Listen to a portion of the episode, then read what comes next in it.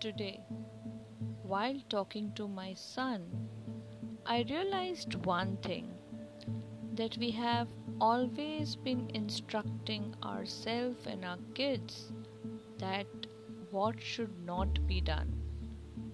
Why don't we change a perspective and inform or tell our brain and our kids what should be done instead of what not to be done? What I realized that when we tell our brain that this should not be thought about, the brain will keep thinking about it.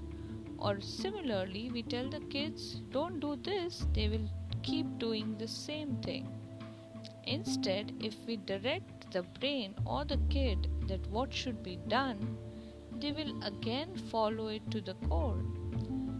Then I thought of the secret which I have been following since long time, which says that universe does not understand no. So if you think that I don't want this thing in life, universe just think that you want this thing in life and it gives it to you. So instead of saying I don't want this, you should start saying what do you want in life. Similarly, instruct your brain what should be done instead of what not to be done. Same can be done with the kids and the people around.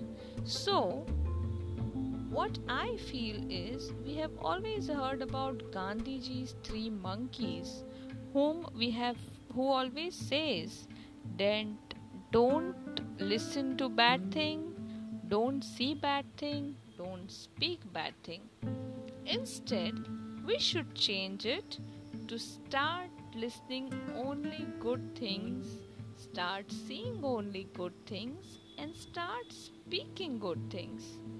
Don't you think it will make difference in the life of ourselves and the people around us if we start talking only positive only see positive things and only hear positive things. It will change lot of things in life, bring in lot of positive and good things in life. Just give it a thought and hope this audio will add value to you and keep listening to me. Thank you so much. Bye from for now from Shailaja Thakur. Thank you.